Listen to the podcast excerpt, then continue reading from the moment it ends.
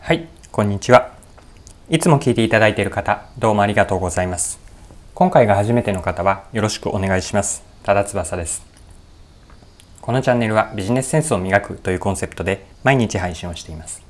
え今日は何の話かというと、仮説を磨いていく順番についてです。マーケティング、プロダクト開発、営業戦略、いろいろな種類があると思うんですけれども、戦略を作っていくときにどんな順番で仮説を作ってその仮説を磨いていくか仮説の磨き方について皆さんと一緒に掘り下げて考えていければと思います。それでは最後までぜひお付き合いください。よろしくお願いします。はい。え今日のテーマはえ仮説の磨き方。特に仮説の順番についてです。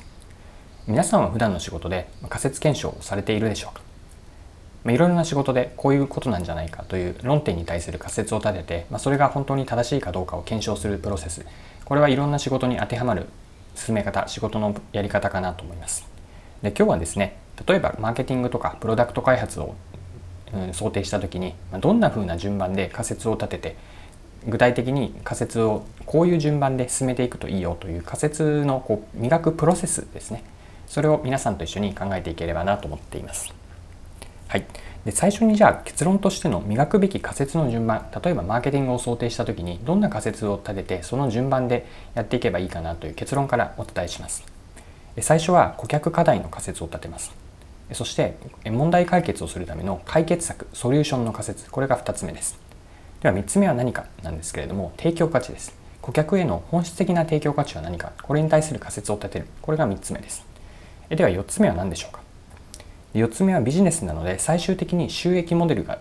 なるか収益ができるかマネタイズできるかという観点からの仮説を立てます。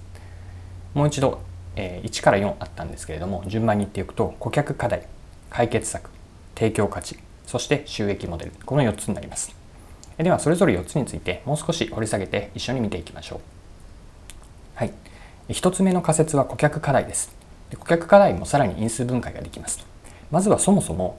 えーと、向き合っている顧客は誰かという顧客像を具体的に描写します。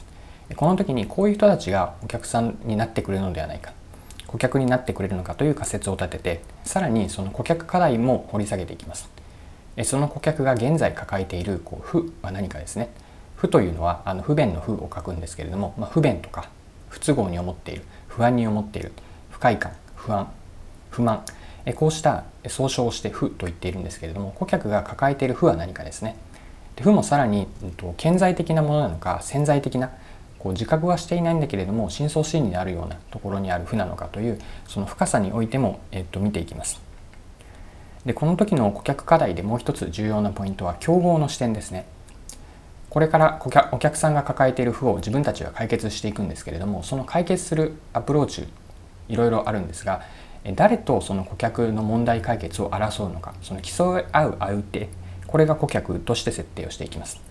で顧客設定ではあくまでお客さんの頭の中にあるその選択肢の集合として自社以外の選択肢これを顧客と見立てるので顧客目線でつまり顧客の仮説に従って競合の設定もしていきます。ここまでが1つ目の顧客課題の仮説でした。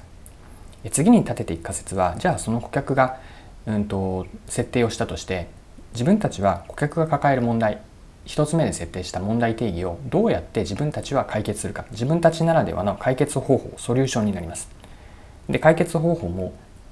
うんと、なぜそれが自分たちができるのか。どういう経営資源事業資源マーケティング資源資源がリソースがあってできるのか。そのリソースをどんなオペレーションを踏むこと、組織能力によって解決策になっていくのか。こうしたことを順番に解決策として仮説を立てていきます。でその解決策をやったとしてじゃあ次どんな提供価値がお客さんは得られるのかこれが3つ目の仮説のフェーズになります。ソリューションから顧客が得られる本質的な価値は何かこれに対する答えです。でここもまずは、うんと、仮説でいいのでしっかりと顧客が得られる価値というのを顧客の視点で言語化構造化をします。別の表現をすると顧客が得られるその成功とは何かですね。自分たちの解決策をすることによってどんな価値を得る。それは翻ってはつまり顧客の成功あるいはもう少し平たく言うとどんな嬉しい気持ちになるのか、まあ、幸せになるのかといったようなことも、えっと、エモーショナルな側面も含めて提供価値成功の定義というのを見ていきます。はい、ここまで4つのうち3つを見てきました。3つもう一度繰り返すと、え、顧客課題をまずは仮説として設定をして次に解決策そして提供価値です。でここまでで顧客への提供価値ということで一旦完結はするんですけれどもさらにもう一つ掘り下げたいと思っているのが4つ目つまり収益モデルの仮説です。提供価値を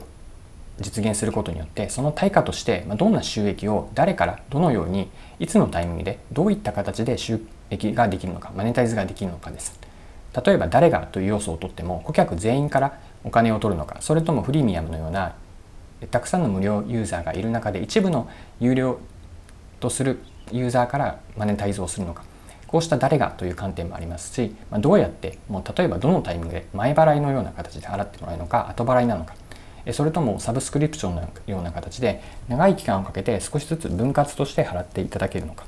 こうした収益モデルの観点から仮説を立ててその提供価値に対して最も最適になるであろう収益モデルを確立をしていきます。はい、ここまで4つの仮説ですね。磨く時のその順番も含めて4つを取り上げました。1つ目が顧客課題。2つ目が解決策。3つ目がソリューション。あごめんなさい。ソリューションからの提供価値ですね。3つ目が提供価値です。4つ目が収益モデル。でこの4つなんですけれども改めて俯瞰するとこれらはビジネスモデルを形成する4つになるんですね。もう一度言うと顧客解決策提供価値そして収益モデルです。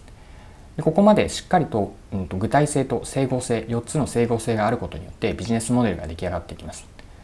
で今回のテーマは解決しようとしている論点に対してどんな仮説の順番に立てていくかだったんですけれどもこれは別の表現をすると今のビジネスモデルという補助線を引くとですねビジネスモデルを順番にこう作っていく構築している順番と全く同じなんですね。